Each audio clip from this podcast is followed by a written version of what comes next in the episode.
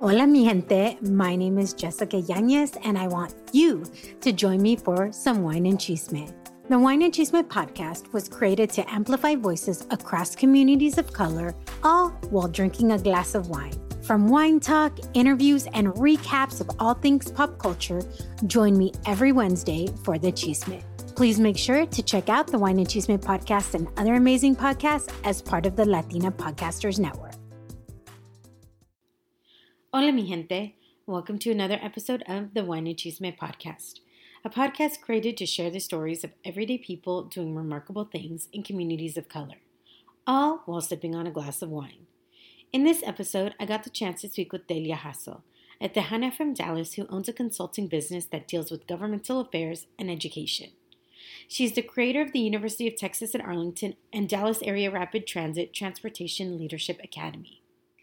Delia was named a 2018 Minority Business Leader honoree by the Dallas Business Journal, and after 10 years as serving as the chairwoman of the board for Texans Can Academies, was honored with an employee scholarship fund being named after her. Delia also served the city of Dallas as an elected official to the Dallas City Council representing District 1. But due to gerrymandering and redrawn di- districts, lost her re-election bid after 4 years serving her community. She has seen a lot of change in Dallas, and I can't wait to share her story. So grab your glass of wine and join us for the Chisme.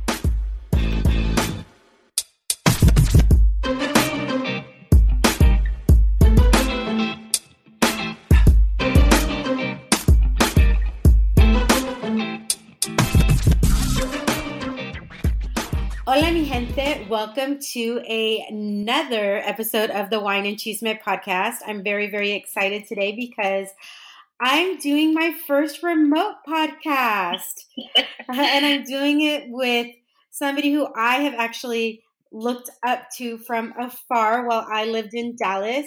And her name is Delia Jasso. She has a very um, extensive record within public service, in philanthropy, and a lot of things. And she's actually just launched a new program that we'll get into.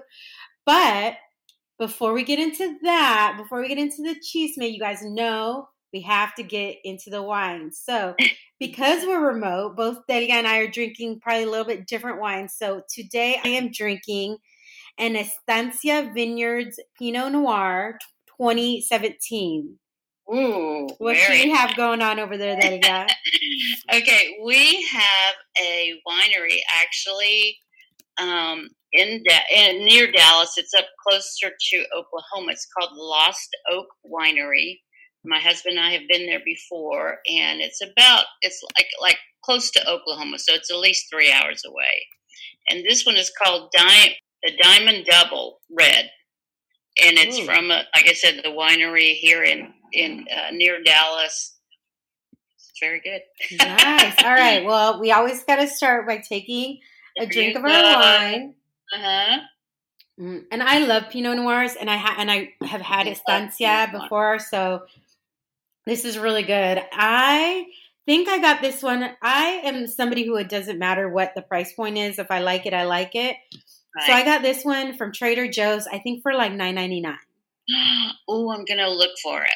Yeah, Definitely. Trader Joe's yeah. has really good prices on wine. I know, I know. They they they're very good. So Delia, let's dive right into it. you are a major presence in Dallas. Um, it's you're somebody that I became very aware of um, early in my time in Dallas, and we kind of passed a couple passings here and there with a lot we were discussing previously. We have a lot of mutual people. You are, but you are. I was a transplant from California, and I moved back to California. But you are a like through and through, not just yep. Tex like Tejana, but like a Dallasite. You are through and through a Dallas woman, correct? Yep, born and raised right here. So ago. so having family that goes back not only like within Texas and being a Me- Mexican American woman, right. um, a Tejana woman, how did has that like affected your worldview, or how do you think your worldview has kind of come to be, being somebody who's like has family generations back going to Dallas, raised in Dallas, all of these different things within Dallas? I think it's affected me in a positive way because some of the same people that grew up with my parents and um, and their parents are people that I'm still connected with. So that part of it is real positive. I mean, I can, you know, the people that I went to, um, especially college, because there only there were only a handful of us at SMU who were his who were McDonald's, and all of us were from Dallas.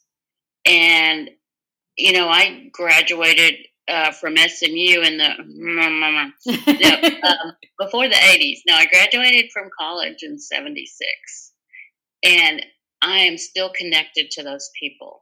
Oh, wow. Um, there were three, there were approximately about eight of us that were from Dallas, were Hispanics, and did stuff together on campus.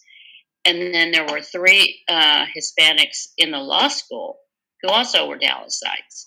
And so we kind of did stuff together, all 12 of us. There were probably a dozen of us. So, and oddly enough, none of us ended up hooking up. So it was really almost like a, you know, a sink or swim thing. You know, it's like here, we're, we're all here. Let's help each other out. And we weren't really thinking about the hookup thing. So, uh, but I still am friends with those three law students and all the the 12 of us that were, you know, Mexicanos there at SMU. Um, two of the three law students di- have died. Oh wow! Isn't that wild? And it only leaves one of them. He must really be dead man walking. But um, oh, but I know it's like how do you how do you see two of your colleagues, you know, away? But anyway, um, that none of us ro- were romantically involved, you know, with each other. We just all supported each other because we all were going through the same thing. Where it was a, and I did a video for SMU also on what my experience were as a Mexicana. Mm-hmm. Um, and I was honest. There's there's there's no support at all for Hispanic students back in those days. Now right. a little bit more now, but it's still a private, mostly white college. So being so, so, that there was so there was only a few of you. I mean, total twelve of you in that in going at SMU. How was that? How was? I mean, I wasn't. I didn't obviously live in Dallas back then, or well, I was born in '77 to be honest. But like, how was that transition of demographics? How has that been? How have you seen that within Dallas since you since growing up? Neighborhood. I grew up in Oak Cliff when there were five Hispanic families in Oak Cliff. Everybody else was white. So I've seen it change. Not that I was there the whole time because I was away at school. I lived on campus at the college, that SMU, and then um, I moved away and came back. So I didn't really see, actually see the transition. When I came back, I saw that, you know, there was white flight and that the people who were buying up the properties were Hispanic because they were probably cheap enough where you could afford it. Right. Um, we were already there um, because we moved in when, oh gosh, in the 60s to Oak Cliff. And none of my family lives in Oak Cliff anymore except me. Um, and, you know, so I didn't really eyeball see it, but I saw the changes after I got back. And especially when I got married, I didn't get married till I was around 30. And at the time, my soon to be husband was going to be a lawyer well, had finished law school. he said, Well, you know, all my clients are in Oak Cliff. I have the Mexicanos. You know, they need legal help and blah, blah, blah. So here I am back in the So we've been here 30 years in Oak Cliff in this house. Wow. Oh, in the same house? The same wow. House. So growing up, did what because you weren't the only because you you weren't your parents didn't have to come across the border obviously there's different things. What was your parents emphasis for you growing up? Did they emphasize education? What was their yeah. dream for you growing up? You know it's really weird. I'm the only one of four girls that went to college. Um, but my dad told us each one when we graduated from high school that we could do whatever we wanted to do and that he would help us you know with the next step my older sister picked beauty school So he paid for her beauty school, and we weren't rich. You know, my father was a welder, and then uh, I'm next to my older sister. I was the one that picked college because, you know, I went to Skyline, and at that time, everybody, all my friends were going to college. So hell, I didn't even know what it meant. But I just, I just said I want to go to college, and then the sister after me went straight to work with for the IRS, so she didn't go to college, and the sister after her uh, again didn't go to college and was a administrative assistant for you know forever so um, the reason like i said the reason i picked college was because all the friends i had were going to college and i would have gone to stephen f austin but the hispanic outreach coordinator at smu came to my mother and dad's house came to our house and said she really doesn't need to go there she needs to go to smu apparently, you know, I had good scores. So he said, with these scores, you know, she really needs to go to a better college. And so my dad was like, oh, wow, you came all the way over here to tell me oh. that. He's like, okay, she can go to SMU. And that's how it happened. I mean, it's just very, you know, things in your life happen that you don't know why. You know, you think you think you're taking this path and you end up going this way no kidding. And, yeah, and so um, and it was the best thing for me, you know. Uh, the guy said, you know, go ahead and apply for all the grants and and um, scholarships that you can, so that she can live on campus because it's better. Because from Oak Cliff to SMU is a good long way, and so that's what we did, you know. And, yeah. and I ended up getting a, a couple of scholarships and a couple of grants, but I still had student loans. So that you know, like I said, it was up to, he left it up to us to decide how we wanted to continue. That's real. That's really awesome because I feel like sometimes you're you're almost living your parents' dream. So the fact that they let you kind of dream however you wanted to dream, I think that's yeah. that's so and awesome. I, I think that's why I wish he would have made my other sisters go to college. You know, because I tell you, the sister after me, she would have been a great lawyer. She worked for the IRS and uh, she was in management and stuff, but she didn't never got her degree. And my other sister, I think, would have had a better life if she'd have gone to college. But you never know. You know, you just don't know. Did you so know that, when you were when you were going to SMU? Did you have any idea what you wanted to do? Like, were you like, I'm going to be a lawyer. I'm going to save the world. I'm going to like. I had no idea. I ended up with a degree in journalism uh, and only because I had written an article about women's rights or something. And um, I ended up in the journalism school. And that little article came out in the first women's magazine that's you, or maybe one of the first. I don't think it was the first, but um, and that's how I ended up in journalism. I just wrote down some stuff that you know I guess I was feeling. I don't know. I don't know that how journalists really do it. I found out later that's how they do it. But um, but I think again, it's you know, life just pulls you in a way that you don't know that it's pulling you that way, and that's why I ended up in journalism. So, so I have a degree in journalism from SMU. and Never then, used it once.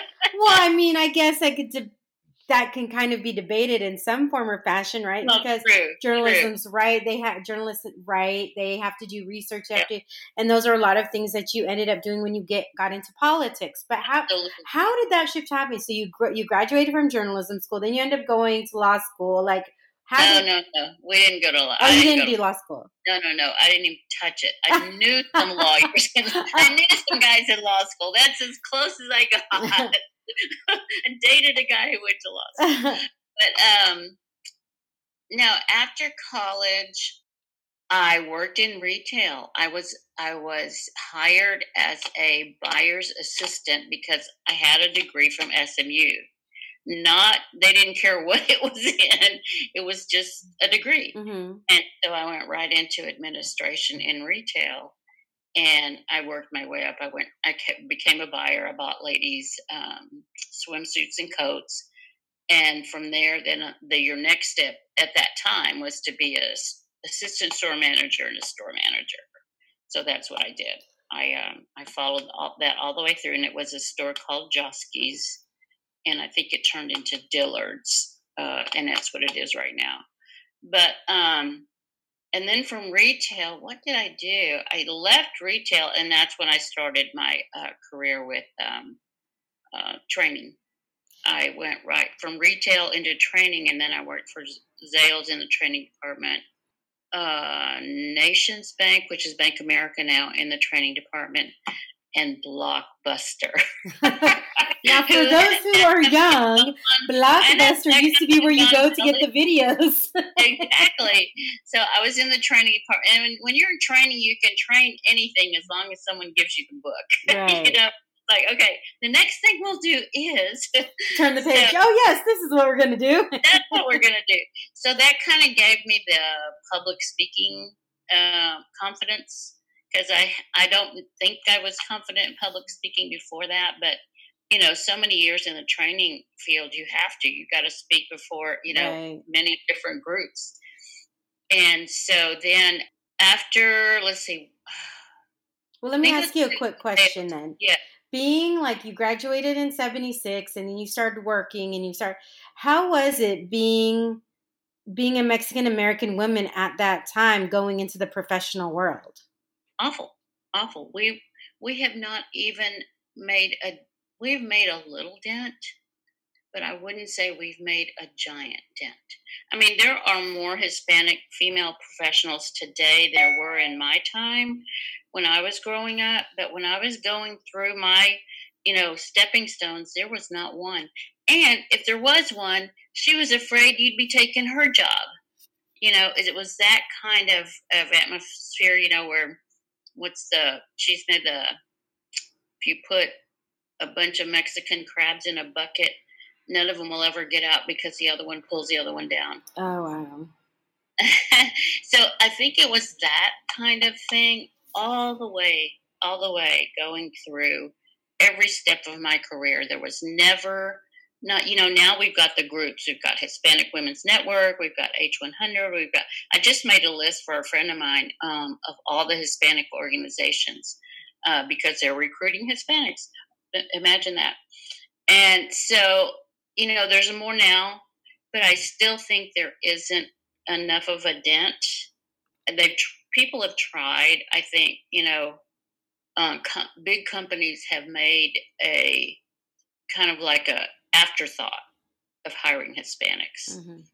I think it's because um, they satisfy the diversity issue with hiring blacks, and oh yeah, let's hire one or two Hispanics. Yeah, and it's so sad, like that, across the board, right? Because there's so I know so many, regardless of ethnicity, I know so many that have done so much and are so qualified yet sometimes it's the name that people get scared of. So that's did you have anybody that mentored you that you could reach out to? I mean you just had to kind of you know when when it changed for me it was um what was it? I guess it was around 88 i had just met my husband and we got married like three months after we met. But anyway but he was in that group with Domingo, Albert Garcia, Steve Salazar, Juan mm-hmm. Jasso, and oddly enough, what's his name? Uh, Gutierrez and Alonso. So, if people aren't aware, uh, these are a so lot of prominent they, prominent people in the Dallas well, area. Now they are, but yeah. back then, yes, I know them as prominent people in Dallas because now they yeah. are. But back then, they were going through the same thing you know that Dallas is. Right. Uh, and you know, granted that was what twenty years ago at least, and um, so things changed for me when I when we would all get together, you know, and there was all of us. We couldn't just go to the movies, just two couples. It was like I'll stick to this. But we had some great talks in terms of what it should be and and that was the year I think that the guys went and turned Cockrell Hill from all white to Hispanic because most of the residents were Hispanic, but all the elected officials were white.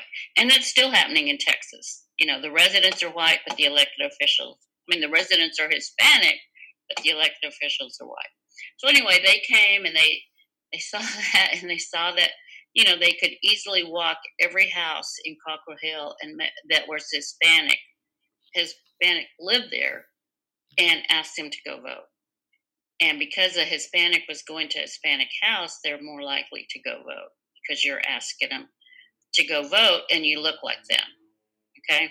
And that's that's a real key statement right there mm-hmm. because mm-hmm. it makes a big difference in everything we do. And that's what we try to tell the whites and the blacks. You got to have someone who's Hispanic, you know, to ask people to go vote or to do the census. They're not going to do it if you're if you don't look like them. Yeah. So anyway, they um, they canvassed the whole city of Cockrell Hill Canal. It's only like two miles wide. so they won. They put all the Hispanics in office. And so ever since then, then they they worked on the city council for Dallas, and they worked on the state reps for Texas, then they worked on you know commissioners court. So little by little, they've at least made made the imprint. And when all the guys got elected, you know, my husband got elected to Justice of the Peace 25 years ago. Domingo was elected to state rep. Um, I don't know what Roberto was in. Steve Salazar got elected eventually to council. So when the guys had their own thing going, they're like, okay, ladies, it's your turn. You know, come on, women. So the first one was Elba. She ran for city council. She won, and she served for eight years. And those eight years, she appointed me to the Dallas Parks and Recreation Board. So I served for eight years there. And that was my biggest lesson, um, my biggest teaching moment, because I could see how City Hall runs and I could see who did the work and who didn't, who would be honest with you and who wouldn't. And so when it was time for her to, when her term limit was up, when her term was up, she said, "Okay, get ready, you're next." and that's, that's how you got truly involved yeah, in politics.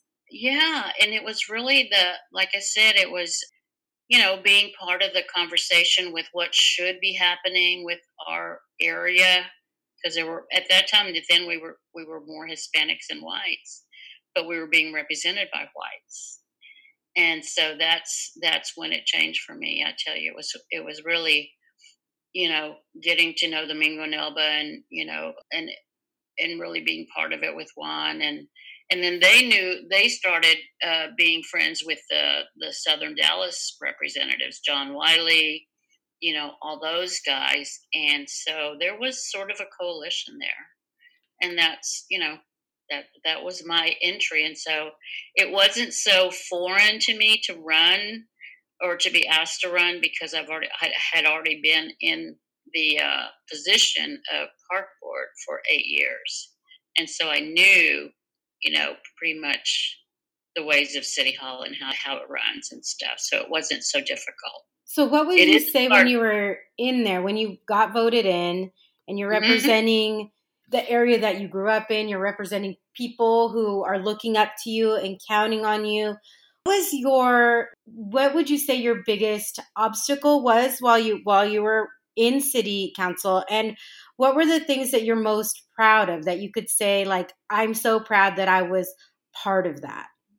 I think the hardest thing after I got voted in was um, trying to please everyone because you when you're a city council you want when you're representing a district you want everyone to be not to be happy but you want to be able to solve their problems. And that's what you know i i realized later on in life is that i'm a problem solver. I'm a connector. You know i would say well call this department or call that department and then call me back. Let me know what they said. You know but at least i could tell them how to get a problem solved. And to me that was the, the best thing Okay. The um the hardest thing was, you know, not being able to address all the problems. Because once you get in there, it's not so much a district thing. It's like, and I was just back in City Hall this week. It's like you know, a bigger thing. I mean, we were voting on contracts worth millions and millions of dollars that didn't just affect your district, it affected the whole city, you know, and how now you know, if I was the only no vote, it wouldn't matter because there's 13 of us, there's 14 of us. So, you know, you really had to count to eight to get something passed because that's the majority. And if you didn't have your eight votes, forget it. Right. So, um, unfortunately, even though it was a good project or whatever, if eight people didn't know that you supported it or that you wanted it to go through, it wouldn't happen. What would you say? Is there anything that you regret while you were in city council? Like, if are you? Is there anything that you would have wished you would have done differently, or you could have changed when you look at back at your time in city council? You know, I think, yeah, I try to do too much, and I see, I see what the city council people do now, and it's really not even close to what you know. I came on board and I, I established the um, Dallas Animal Services Task Force where because someone came to me from my district and said, This is what's happening. You know, you've got to do something about it. It's happening in your district. So I established a task force for the Dallas Animal Services. Um, the other one was um, gays and lesbians. At that time, there wasn't even a committee to to address the issues that they have in the in our city. So I started that task force. Um, and then the graffiti task force. I started that one. And I think, like I said, I think it was too much. If I had just said, you know, I'm going to concentrate on graffiti, you know, that would have been a whole lot easier. Right. So you were there and for eight years, right? Huh?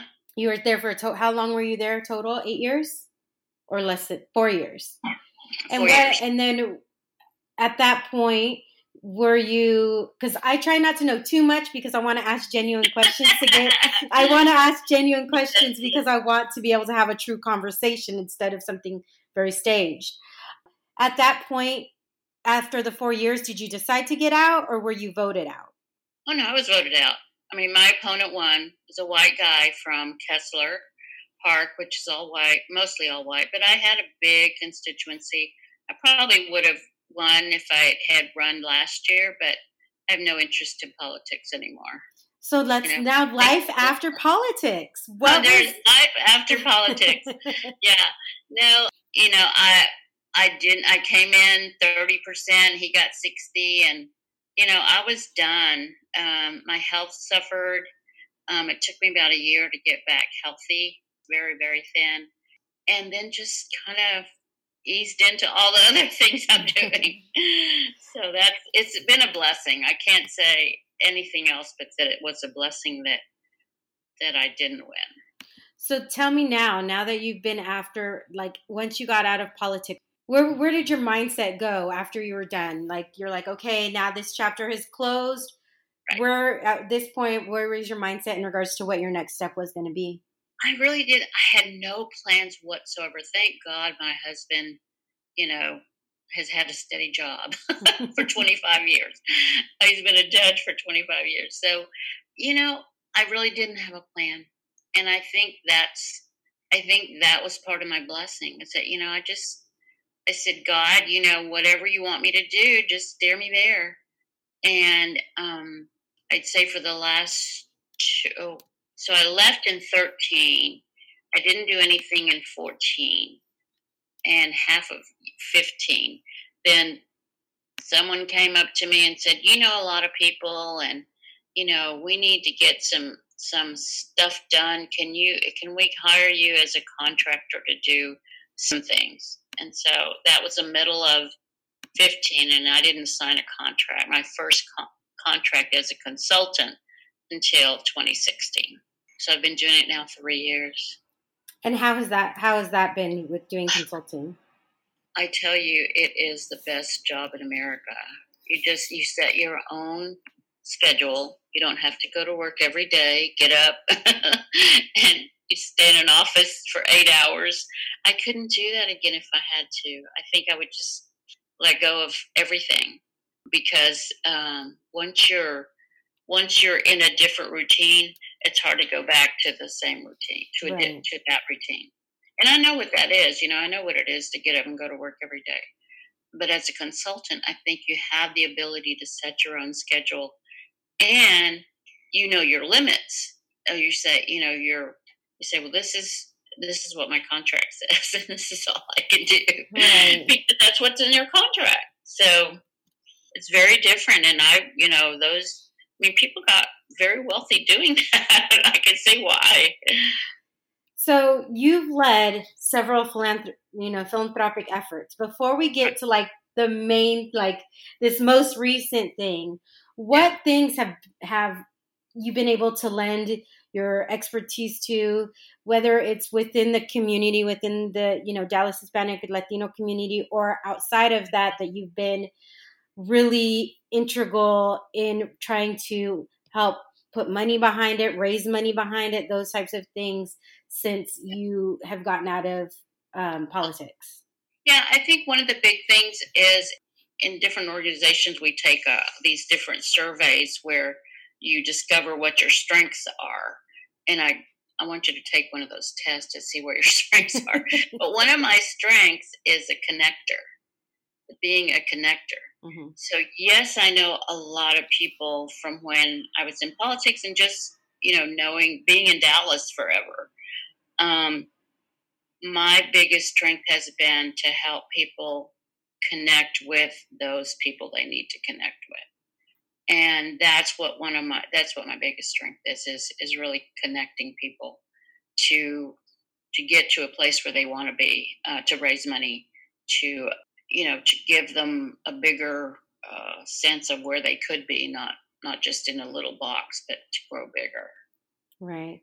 Well obviously having the connections that you do it must be it's probably very satisfying because you've been able to meet so many different people from so many different walks of life and so many different things to be able to say you know what? And i bet and i'm i'm i might be putting words in your mouth so tell me if i am but i would imagine you probably look at somebody and without them asking you're like you know what i bet you this person needs to meet this person i bet you're already doing that in your head exactly I am.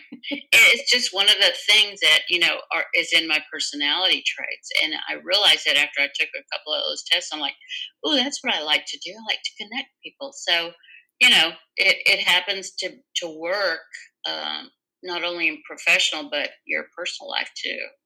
Well, now I mean, the most recent thing I know has been this kind of partnership between the University of Texas, Texas at Arlington and DART, which is Dallas Area Rapid Transit. I actually used to work at DART. Yeah, I worked at DART for about three years um, in the marketing department. So they and the city of Dallas, Department of Aviation, right? So to create this opportunity for um, students at UTA to be included in a year long transportation leadership academy. So right. that's a I know that's a mouthful, but can you tell me what your involvement with that has been and what the purpose of that program is? Because it, I mean, I did have to go and read about it because obviously that's recent. I haven't been at DART for very few people know about it now. Uh, yeah, um, I guess through the people I knew and, and met, uh, only well in politics we were out on a social event and someone came up to me and said, Well, I think we went through that. Someone came and said, You know a lot of people. Anyway, um, I I knew Gary Thomas, the president of DART, very well um, beforehand, or he knew of me because I was on city council and he was at DART. Anyway, I was telling him about the academy that Jorge Baldor had put together. Were you here in Dallas? Yeah, you were. Oh, Leadership sure. development. Oh yes, yes, yes. LDD, right? Yes.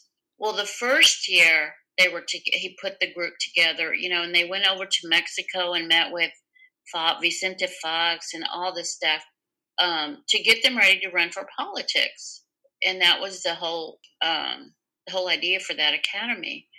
And so, out of the first twelve that were in that academy, four of them were elected to public office.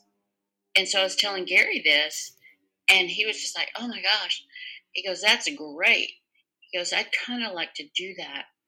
And I said, you mean like an academy? Like a leadership academy? he goes, yeah, for transportation.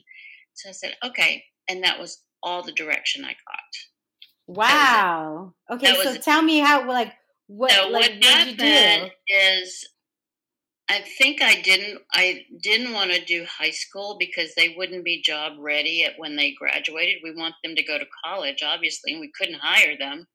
Well, a company wouldn't hire them. So um, I thought about college graduates or college seniors, and so I quickly called Michelle Bobadilla over at UTA, and I said, Michelle, I just got out of a meeting with Gary Thomas, president of DART, and he wants to start this program for college seniors. So she made sure we met with the president, with three of the deans, with uh, the president's assistant or chief of staff. Anyway, we um, went back and forth and on how this program would be um, administered. And I just, one day I just figured, well, there's 13 vice presidents. Each of them can do a different presentation every Saturday because the kids have to go to college during the week, right? Mm-hmm. So the academy was Saturdays only, and with a different VP for 13 weeks because there's 13 VPs. Right. So that's how it.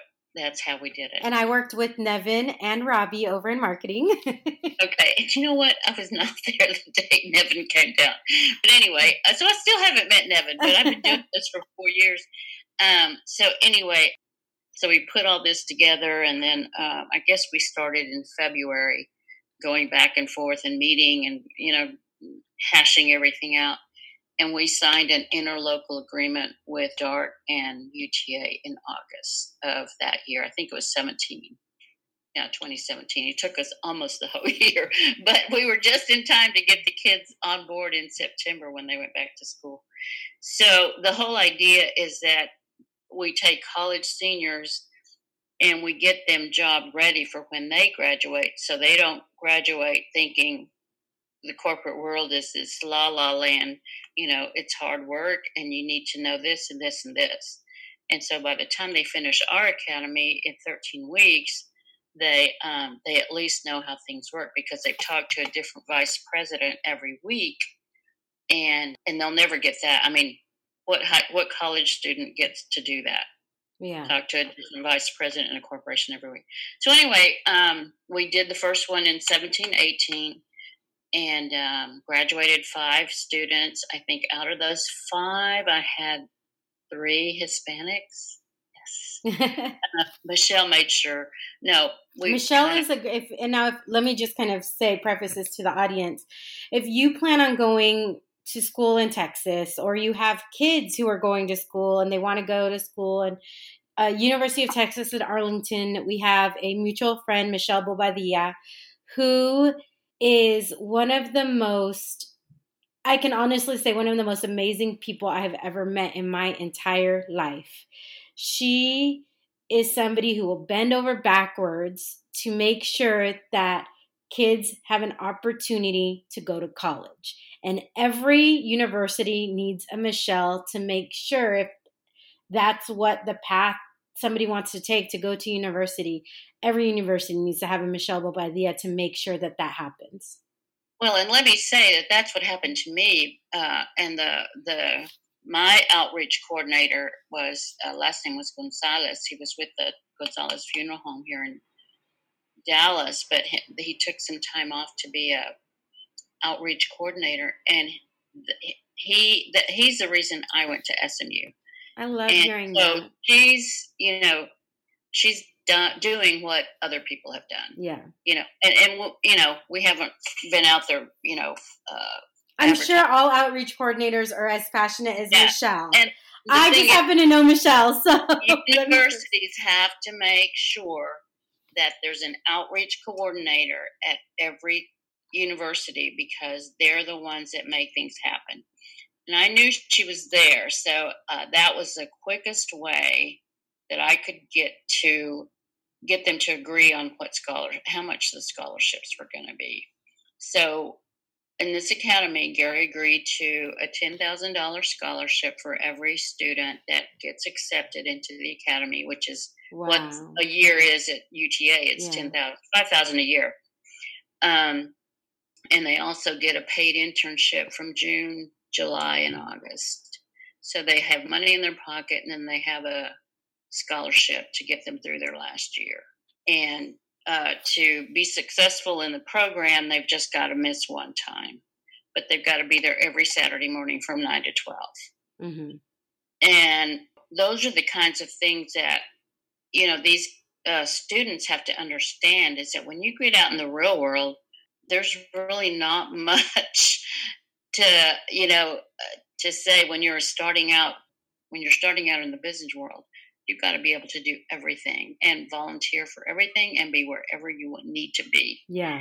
And that's what these kids agree to is to uh, that's what these students agree to is to come to all 13 sessions from 9 to 12 on saturday mornings and uh, they also provide me a feedback form but um, but you know, we interview them. Um, in fact, we're fixing to put the application out again for next year. The application will go online at UTA starting next week, maybe this week, uh, next week for sure. And so then all those applications will go into UTA, and my friend at the Career Center will weed out the ones that don't qualify, and then I'll have 20 people to interview. Wow. I think do you think this could be a model? Is this done? Do you are you aware if this is done in any other cities? No. We started 17, 18 was our first year, 18, 19, second year, 19, 20, third year, and this will be the fourth year, 20 to 21. I mean, this could, I would imagine this could be a really good model for future, you know, for model other cities and other transit authorities, yeah. you know. Well, you know, and then um, I was asked to use the same model for the hospitality industry. And the company would provide their executive team to provide, you know, morning sessions on Saturday, and they would be hired part time until they finish college. So the model is moving. You know, I'm, I'm looking at doing. I'm actually I'm in talks with them right now. It's a, a hospitality group here in Plano, and they just need people and they don't they're not looking for high school graduates because high school still has to go to college and that's a long time really four years in the in the when you think about the you know the time in a company but um, so they're looking for college seniors who can go through a, a program like this an academy like this or they're, they're fellows i guess we will call them um, so that they actually have some working knowledge before they graduate that is such a great model. Like I could totally see that being picked up. Who knows who's going to end up listening to this and think that's a great model and that needs to be oh, done. Oh, yeah. Reaching yeah. out to you and everything. That's so good. So let me ask you just kind of kind of to tie in the end before I ask the fun questions. Um, where do you where have you seen since you graduated college and growing up in Dallas and growing up in a time that was not necessarily the most welcoming for people, what people of all Latinas. colors, and, and being Latinas, and now and how, where do you see Dallas, ha- or how much do you think Dallas has progressed since you grew up, or where do you and where do you see it going? I would say that it has progressed. I mean, we didn't have a uh, an office like the one Liz Cedillo has in City Hall right now. I think she's the welcoming immigrant office we didn't have that, and that we pushed for. I know Elba pushed for it a lot, Elba Garcia, and we supported it. And so she's still there, thank goodness. You know, the the first thing a new mayor does is cut all the programs that weren't his, and that one wasn't his, but it's still there. So I think we're moving towards, you know, some equity for Latinos. And uh, I was reading a post on Facebook that said there were a record number of Latino graduates from college this year. Oh, yeah, I read that article. I know. So I look for things to change, you know, more drastically. Um, but I think for right now, it's been very slow. Well, hopefully it'll just continue to grow and get better with, you know, other people, other um, people within the the community that are pushing and hopefully running for office. Obviously, I'm not there anymore, so I don't know who's running for who's been running and what that looks like. But hopefully that that just will continue to grow and the equity will catch up at some point. So thank you so much for that. So we can get into the fun stuff, Delia, because I know I sent you some questions. So I'm going to ask you some of those now. Um, what is your favorite word? And I said the, my favorite word is awesome. Why awesome? Because to me, when someone does something that helps someone else or that helps themselves, it's an awesome thing. You know, that someone has um, realized what that is. I love I it. if that makes Yeah, sense, no. Um, and your I don't know. favorite hobby? Favorite hobby? What did I say? I walk a lot. Um, did I put walking? You put antique stores. Oh, oh it's like a myself is walking, but with my husband is scouring antique stores. I don't need you kind thing. of walk at the same time, right? You walk and scour. There's some good antique stores here.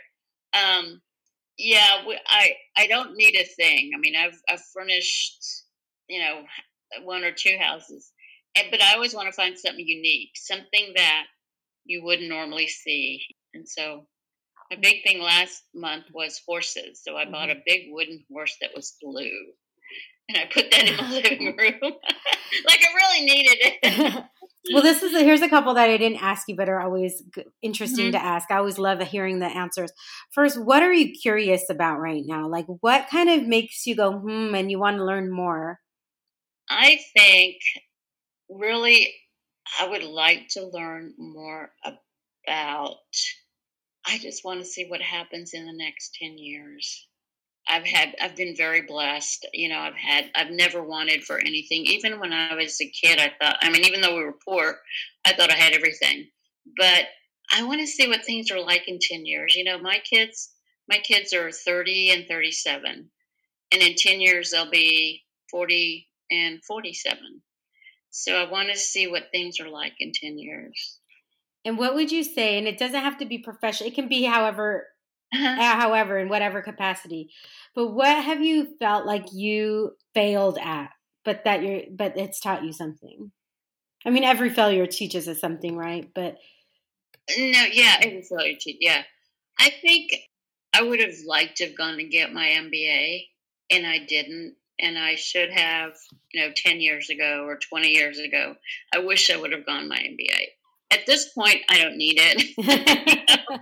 uh, I, I, I always say my city council days were my MBA. That was four years of no kidding, right? of learning everything. But um, yeah, I think an MBA, I would have loved to have gotten an MBA. And your favorite Dallas restaurant for because I have so many. I mean, I will be back later this year Oh, uh, to visit, so I'll have to make sure to to connect with you. But I, Yeah. um, for people, I know a lot of people from San Diego even have been visiting lately. So, what are your favorite spots in Dallas? Well, obviously, Oishii, So which is over, you know where it is. Yeah. The Wycliff and the Tollway. I love that place. It's the best Chinese food ever. Um, and then, of course, um, Sagwan. which is a bakery, and it's so Ah, good. Um, and then, uh, then we always end every interview of what do you prefer, red, white, or rosé? red. Do you have a Red particular fall one? and white in the spring. Red when it's cold and white when it's hot. hey, sometimes sometimes you got to change it up, right? Got to. Yeah. It's hard for me, but I've been finding some whites that I actually like. It's been hard, but Well- I find some so I can actually have something cold in the summer. Yeah, we went to uh, that wine train thing in San Francisco, or uh, yeah, wine country, San Uh-huh. Francisco. The wine train they It- do up there, Right? and we got some great wine. So we've been. It's called. Oh, I can't remember the name of it. I'll get you the name. But uh, that was the best one. Either that, or I was already so drunk that everything tasted, everything tasted good. So, so That's the kind of train ride I like. yeah, we were on the line train for sure. well, Delia, thank you so much. I really appreciate you taking the time to sit down with me and kind of just have this time to to wine and chisme. Um, you guys, thank you so much. I will make sure to include the information that Delia has, including the restaurant recommendations, and I'll Yeah. include a link to the the program. UTA program. Yeah, I will make sure to, to include a link to the UTA DART uh, program in the show notes. But until next time, everybody, muchísimas gracias and saludos. Saludos.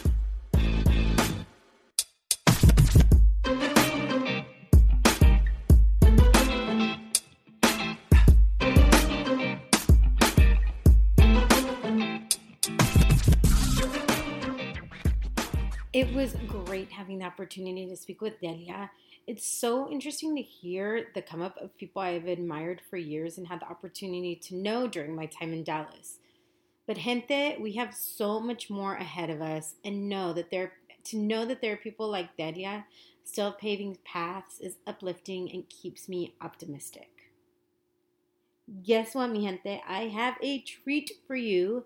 If you are in the San Diego area and would like to treat yourself to a day of wine and sunshine, make sure to purchase a ticket to the Uncork San Diego Wine Festival for Saturday, March 28th. Link to the event can be found in the show notes as well and in Eventbrite. If you use the code The Wine and Chisme, you will get an additional $5 off. Do you have a story that needs to be told or know someone who does? Then please reach out to me via my social media channels. You can reach me on Instagram at The Wine and Chisme and Facebook at The Wine and Chisme Podcast because you all know that I really want to hear your story. Remember, if you want to hear more The Wine and Chisme, please subscribe, rate, and review. Five star ratings are always appreciated, and good reviews are appreciated even more. Until next time, gente, saludos.